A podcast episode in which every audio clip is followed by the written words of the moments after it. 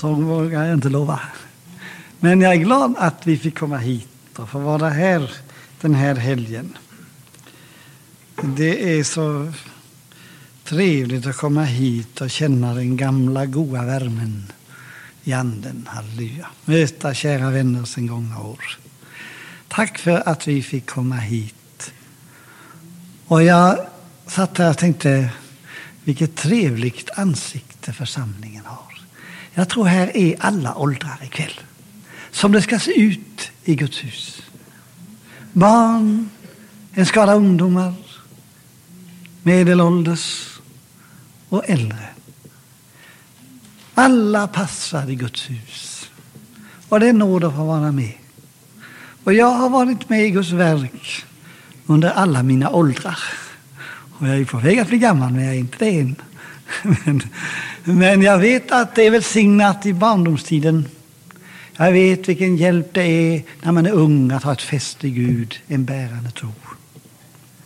Och jag vet när man börjar livsgärningen, när man får familj, när man är uppe i en uppgift. Åh, vilken tillgång att få tro på Gud. Halleluja. Och därför så rekommenderar jag och predikar evangelium med glädje och tacksamhet, för jag vet det är precis vad vi alla behöver. Halleluja. Jag önskar er allt gott här i jord. Och vi lär väl komma igen, titta till det och hälsa på det nu och då. Sen får vi se hur framtiden bär i sitt sköte. Men låt oss bevara den goda gemenskapen och var och en där Herren har ställt oss kämpa trons goda kamp. Det lönar sig. Tack och lov. Ja, mitt tack tror jag Iris stämmer in i också. Ja, hon nickade. Ja, det är bra. Vi brukar vara ett i anden. Nu ska jag läsa min text.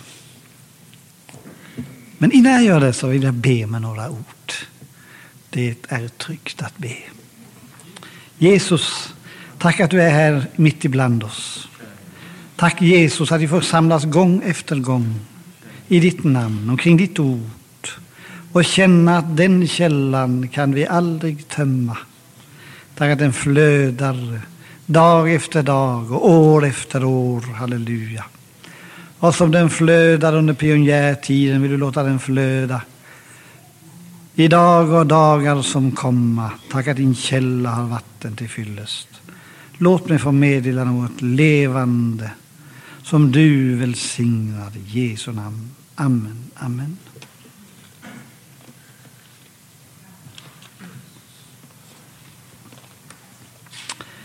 Jag vill läsa en del av en psalm ikväll. Första delen av första salmen i Herrens namn. Rätt välkänd. Säll är den man som icke vandrar i det ogudaktigas råd och icke träder in på syndares väg, ej heller sitter där bespottare sitta utan har sin lust i Herrens lag och tänker på hans lag både dag och natt. Han är som ett träd planterat vid vattenbäckar, vilket bär sin frukt i sin tid och vars löv icke vissna. Och allt vad han gör, det lyckas väl. Det ska jag göra. Så där kanske det blir bättre. Jag vill ju gärna att ni ska höra vad jag säger. Men jag jag har kvar mitt gamla fel att tala lite lågt ibland. Men jag hoppas att ni ska kunna fatta det mesta åtminstone. Och jag är alltid tacksam för lite påstötning om jag talar för tyst och inte. Jaha, den här salmen, det versa jag läste här, det beskriver en salig människa och ger en del kännemärken på en salig människa. Salighet, det anser jag är högsta formen av glädje. Det finns olika grader av glädje. Och Gud är generös att ge oss människor glädjeämnen. Men eh, en hel del av dem är begränsade, varar en tid och kan förloras.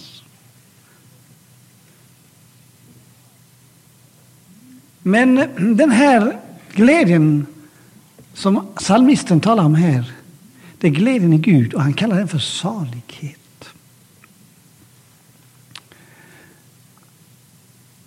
Det är ju så att eh, den glädje som man får ute i världen och som är begränsad till materiella ting den brukar vi som har lite känsla för ordens valör inte kalla för salighet. Därför att ordet salighet det står i samband med Gud. kan hända att det finns en del som, som inte sätter sig in i ordens betydelse. kan komma från ett världsligt nöje och säga att det var saligt. Men det är förfärligt vad det skorrar illa. Man känner, det hör inte hemma där. Salighet, den högsta formen av glädje, står alltid i förbindelse med Gud. Behovet av glädje är gemensamt för oss alla. Jag har aldrig träffat någon eh, människa som inte längtar efter glädje och vill ha glädje. Det är ett, ett av våra personligheters djupaste behov. Och jag är säker om att Gud har lagt ner det i oss. Det tillhör oss människor att ha behov av glädje.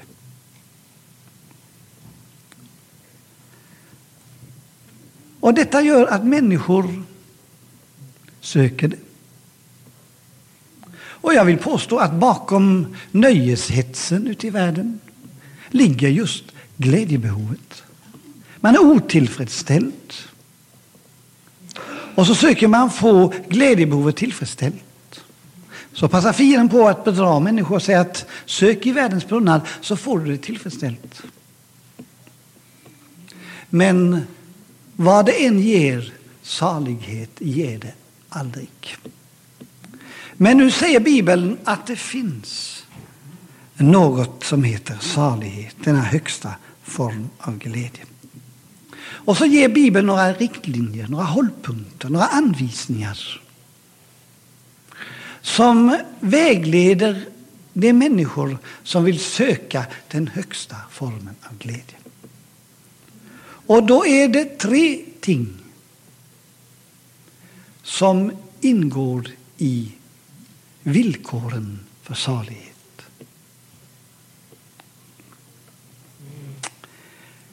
Och det första det är avståndstagande.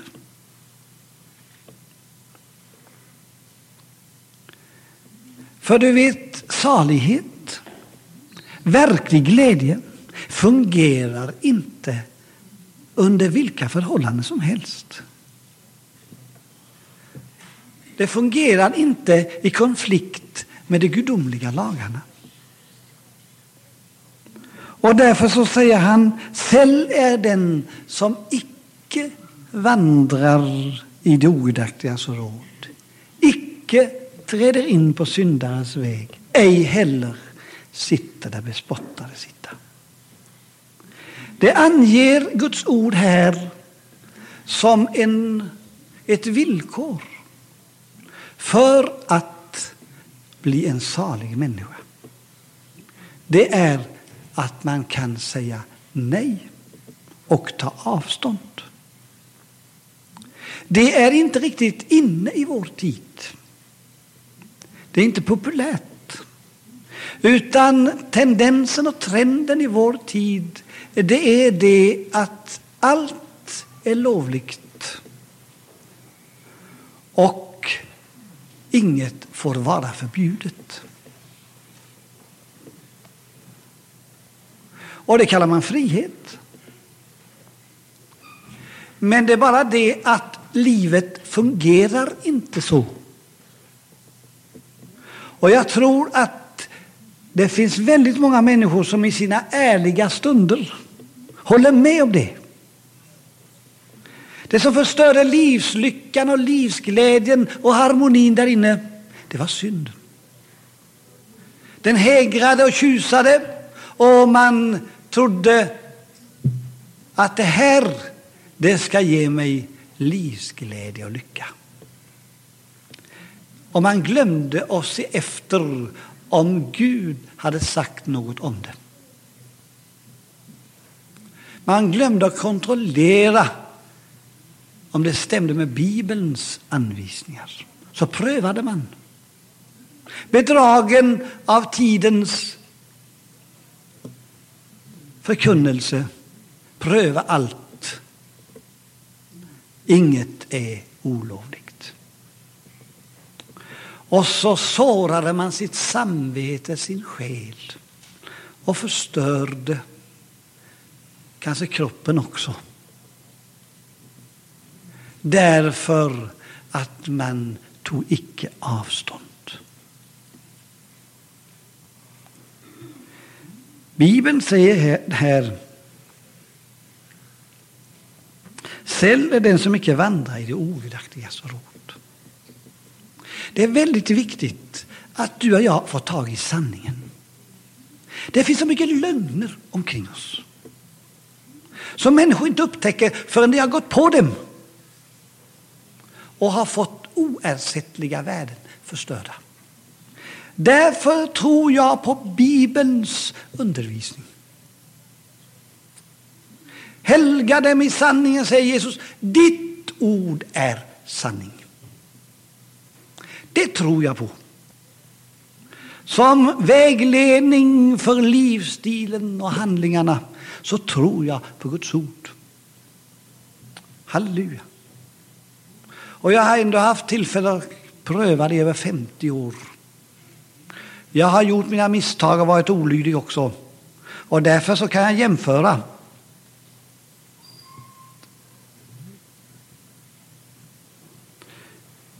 Vi hamnar i olika situationer.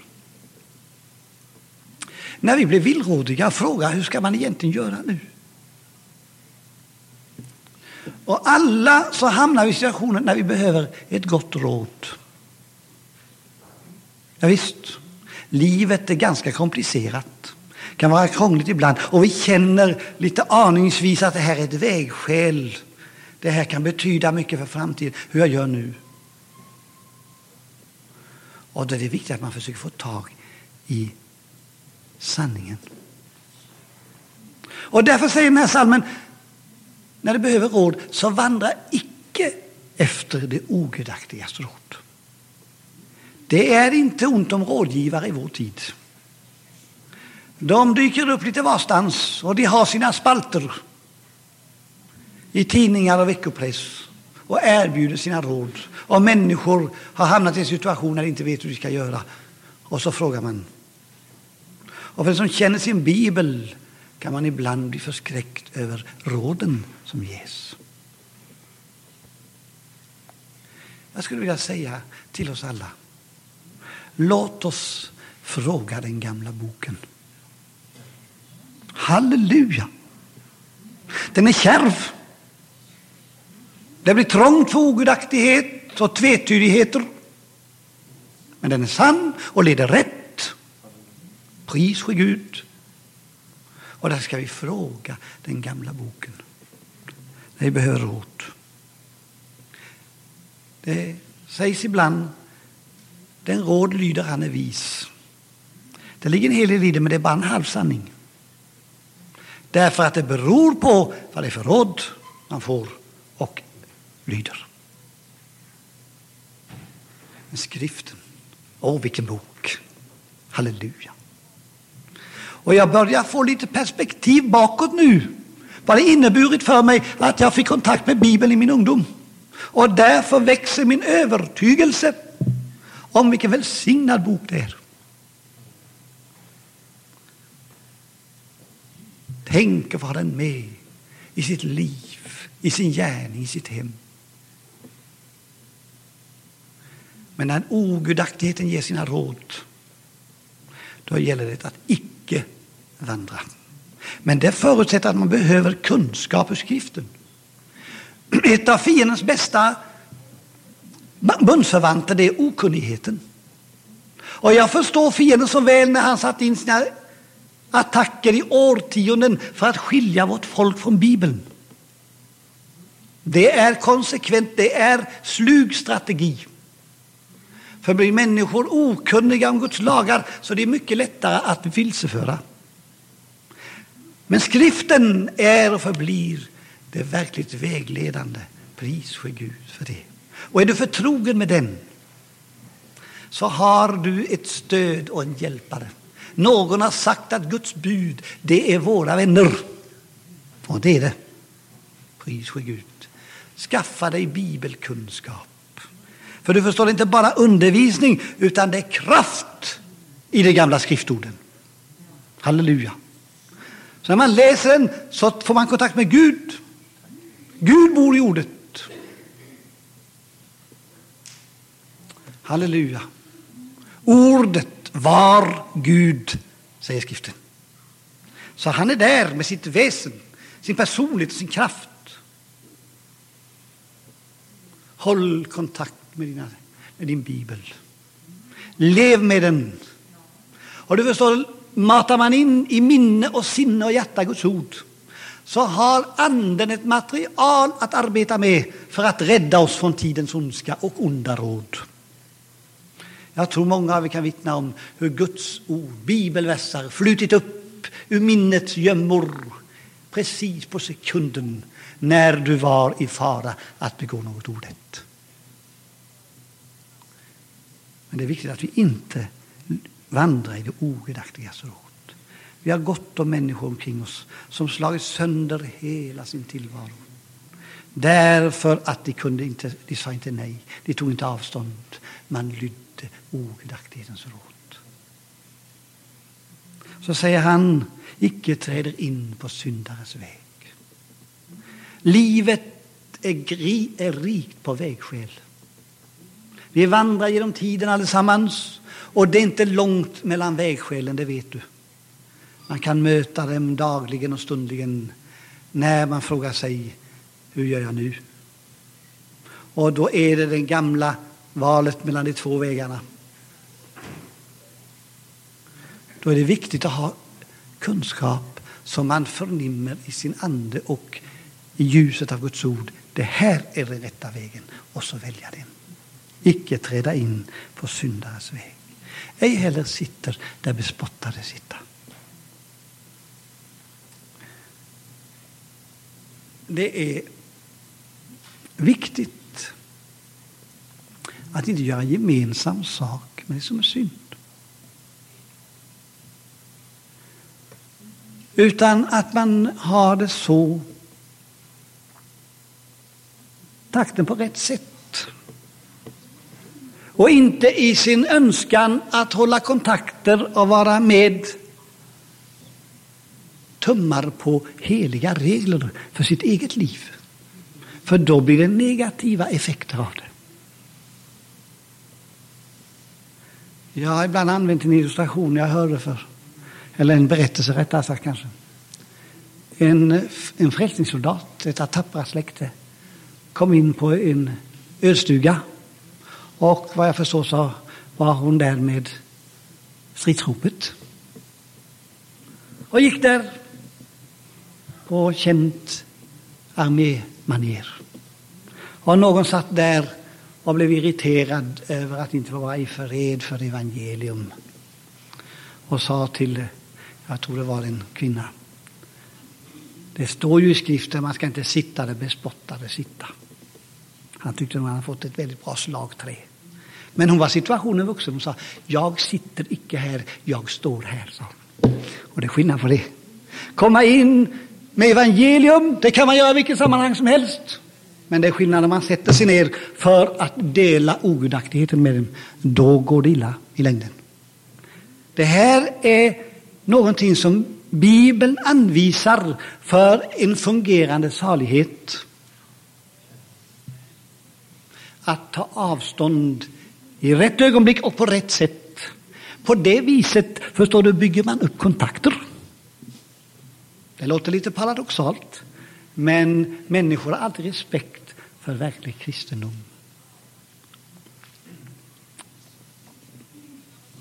Men ingen kan leva på att ta avstånd bara. Och säga nej överallt. Men man ska säga nej på rätt ställe, i enlighet med Bibelns anvisningar. Då har man börjat. Det är något av ett grundläggande villkor. För att det ska fungera, saligheten ska fungera, så måste man också ta emot. Avståndstagande är en sak, sen måste det ske ett mottagande av gudomliga verkligheter. Annars går det inte att säga nej i längden. Utan man måste ta emot också. Och vill man blir en salig människa så ska man se till att man tar emot också. Och den här som beskrivs som en salig människa står det, den har sin lust i Herrens lag och tänker på hans lag både dag och natt. Halleluja. Här möter vi en människa som hade hjärtat förankrat i Guds ord och lagar. Och jag förstår att här förelåg en verklig livs och hjärteförvandling. För han, det står, han har sin lust i Herrens lag. Den gamla människan, den skyr och flyr Guds lag. Men det nya livet, ett möte med Gud, väcker behov och längtan till Guds ord. Så det här, det var inte frågan om egna prestationer och viljebeslut och envishet. Det ska till något mycket grundligare för att göra en människa till en salig människa.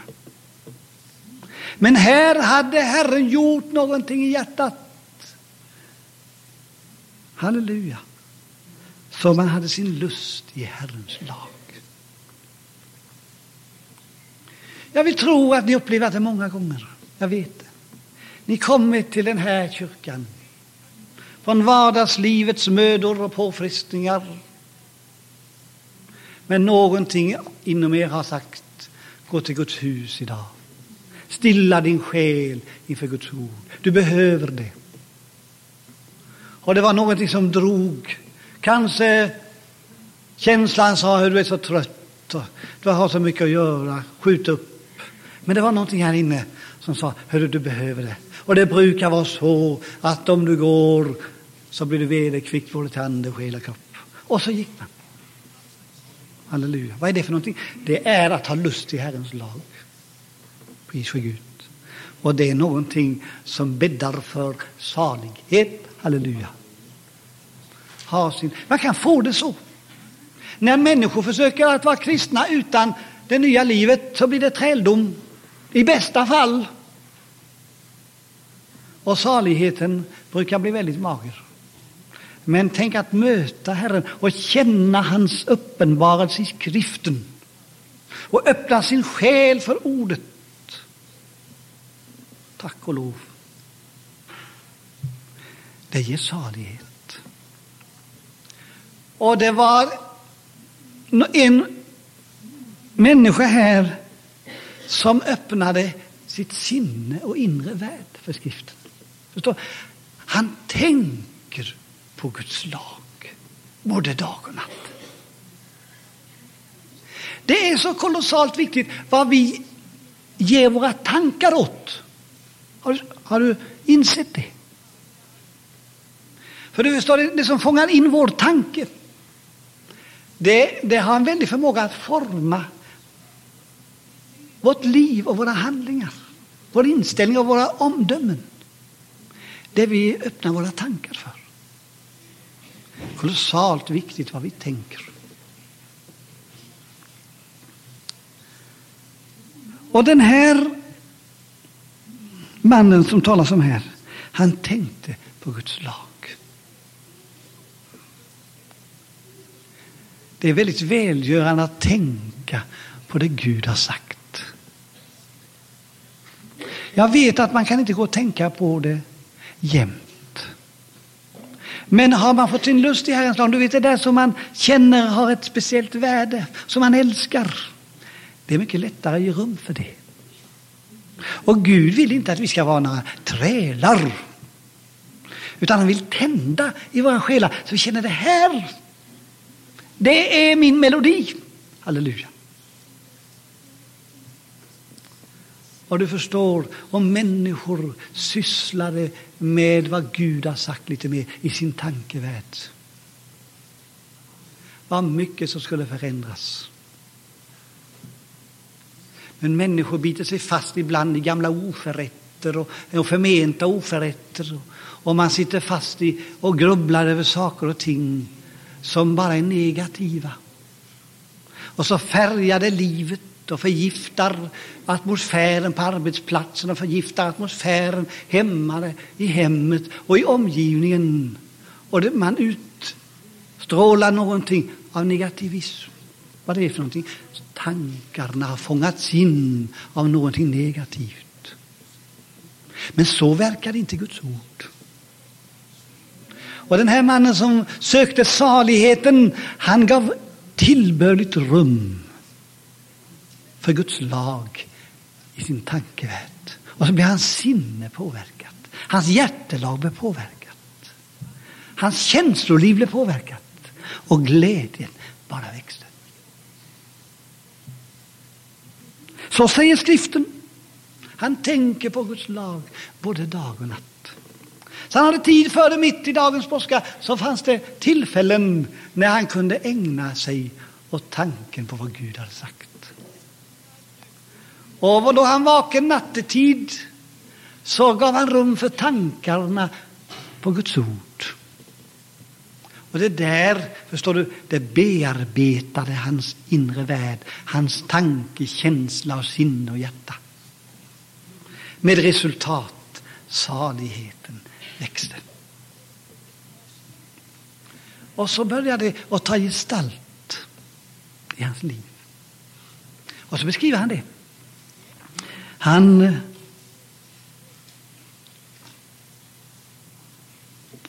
tog emot Guds ord. Och så säger han, han är som ett träd planterat vid vattenbäckar. Här möter du bilden av något som är levande och statt i en ständig tillväxt. Och det står så fint, han är som ett träd som är planterat. Du vet, fruktträden hemma i trädgården, de står inte där av en tillfällighet. Det var inte ett frö som föll ner en gång och så av en händelse råkade och, och gro på din tomt. Nej, det var en planta du skaffade dig och så bestämde någon platsen, här ska det stå. Så grävdes det en grop och så sattes den ner och mötte omsorg och skötsel och så stod det rot. Det var någon som hade en tanke bakom. Och det är det fina, förstår du, att det har Gud med oss allihop. Jag börjar här och pekar på er allihop. Och påstår Gud har en plan. Du ska inte vara utan det heller. Han har en plan med oss allihop.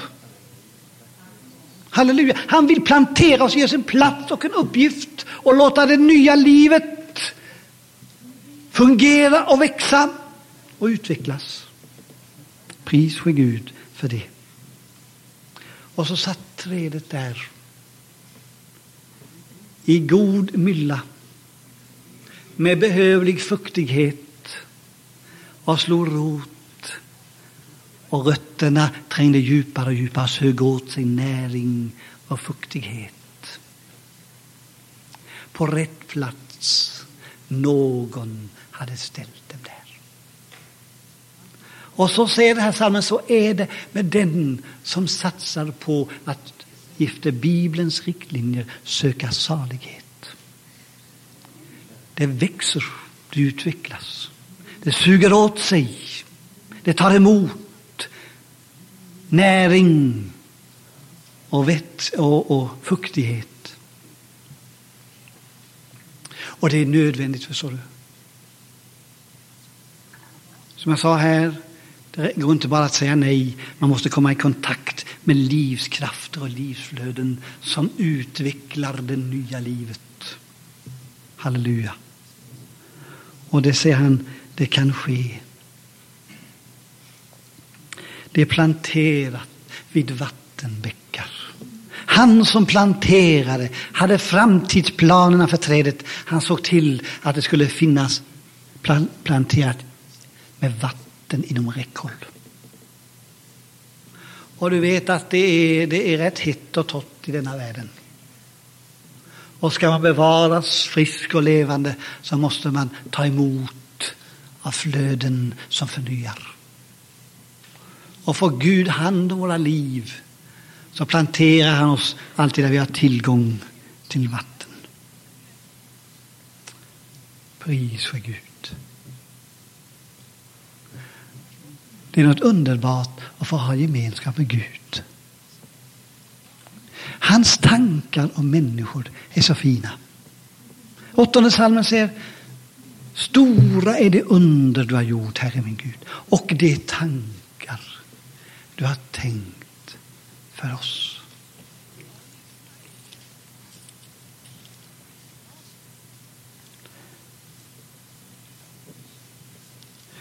Det kanske inte var den åttonde psalmen, nej men det står så i alla fall i skriften.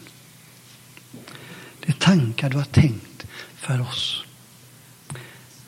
Jag tycker det är fint att det står inte stora är det under du har gjort och det tankar du har tänkt om oss. Det är stora i tankarna också, men det fina är att Gud tänker för oss. För mina tankar till en god far som planerar för sina barn och försöker hjälpa dem i livet att komma rätt. Man tänker för dem. Man tänker inte bara om dem, utan man tänker för dem. Och så är Gud, tack och lov, så planterar han vid vattenbäckar. Och så får man känna livet fungerar. Halleluja. Löven vissnar inte. Det är förnyelse på gång ständigt. Och det är så väldigt viktigt att du och jag får uppleva det.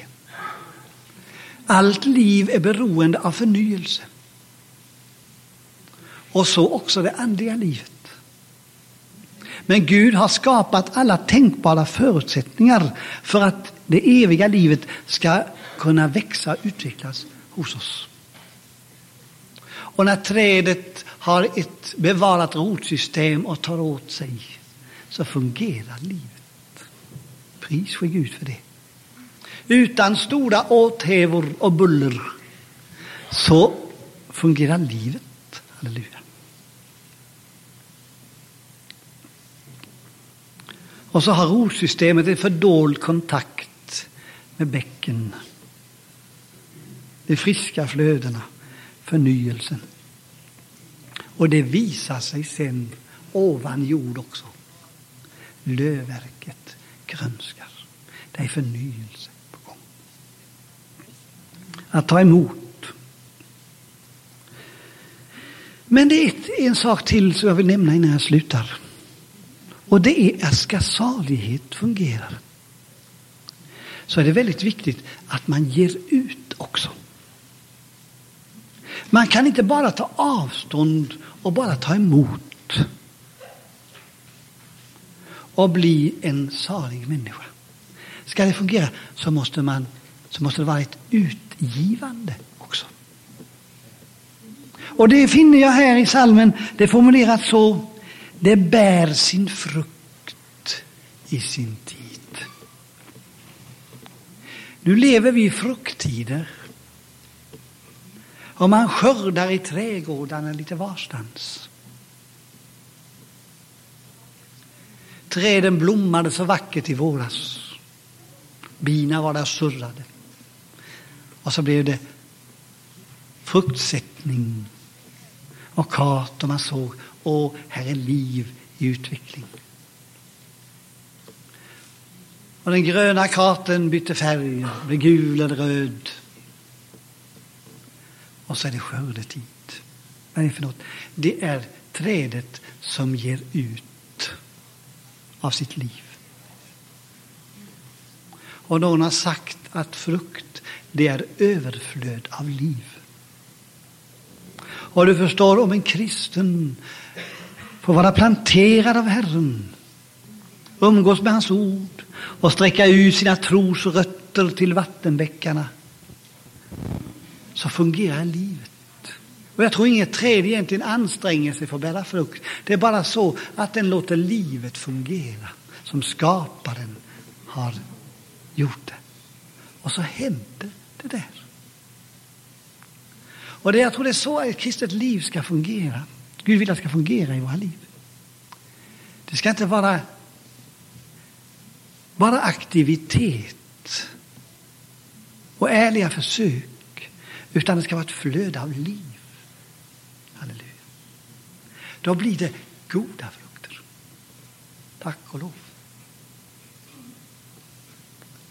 Och så finns det frukter, vet du, de, de tar man vara på omgående när de har mognat. Det liksom tål inte att lagra, men sen finns det vinterfrukt också som kan ligga länge. Och det ger att man under en stor del av året kan få gjuta frukterna som trädet gav. Det fanns utgivande.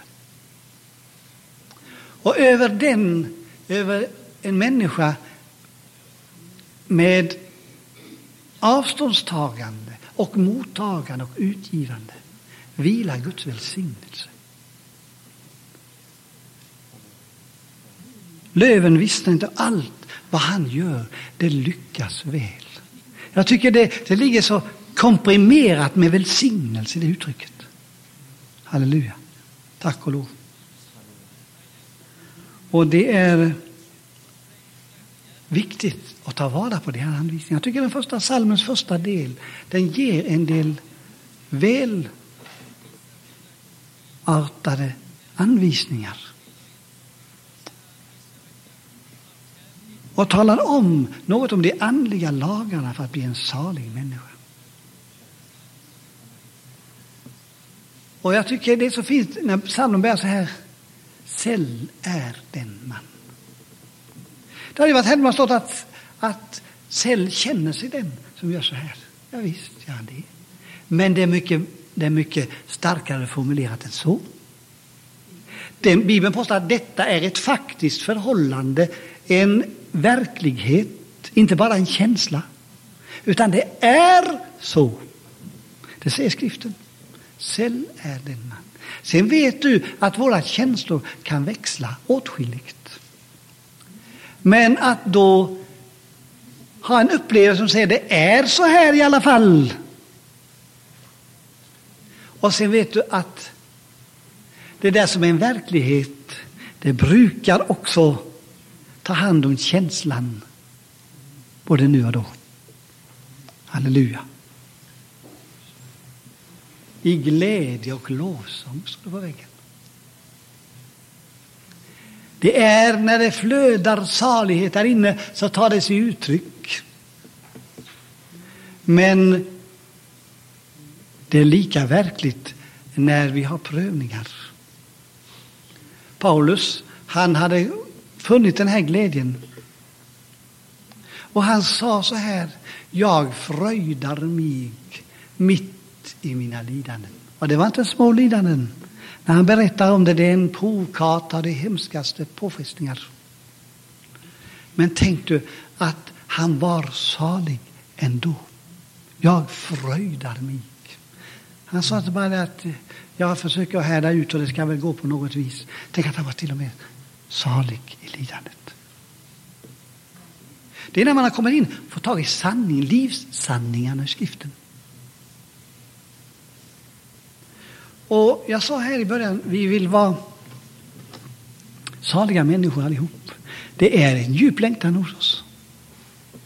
Och jag tror på de här riktlinjerna. Att säga Herre, ge mig nåd att säga nej med den kraft du ger. Ge mig nåd att ta emot allt det där underbara som evangelium bjuder mig, som försoningen innebär. Låt dess krafter verka i mitt liv. Ta hand om mig, plantera mig där du vill. Och när livskraften flödar och sjuder så ger man ut. Halleluja. Och då blir det både sunt och saligt. Halleluja. Så vill du bli en salig människa, ta med de här små hälsningarna från vårt kvällsmöte här. Jag tror på dem. Jag tror att det säger en hel del om hur man ska få sitt glädjebehov fyllt med bestående glädje. Halleluja. Glädjen är i Herren alltid, säger skriften. Andra glädjen vi får som Gud i sin generositet ger oss. Det varar en tid och så är det borta. Men i Herren kan man glädjas alltid. Tack och lov. Halleluja. Säll är den man som tar till sig Gudsordets anvisningar för att få salighet i sin inre värld. Jag är glad att få läsa det här ordet. Jag har nog läst det någon gång tidigare här. Men eh, det, det går att läsa om Guds ord. Och låt oss få be om nåd att kunna visa människor som går där och hungrar efter glädje och gång på gång blir bedragna. Tala om för dem, jag har prövat en annan väg. Och den för in i äkta salighet. Amen. Herre, välsigna ditt ord på våra hjärtan. Led oss du. Tack att du vill att vi ska vara glada och lyckliga och få äga en frid som övergår allt förstånd. Herre, ge oss nåd att ta till oss dina egna anvisningar. Tack att du har gett oss möjligheter att på denna jord få uppleva himmelsk salighet. Amen.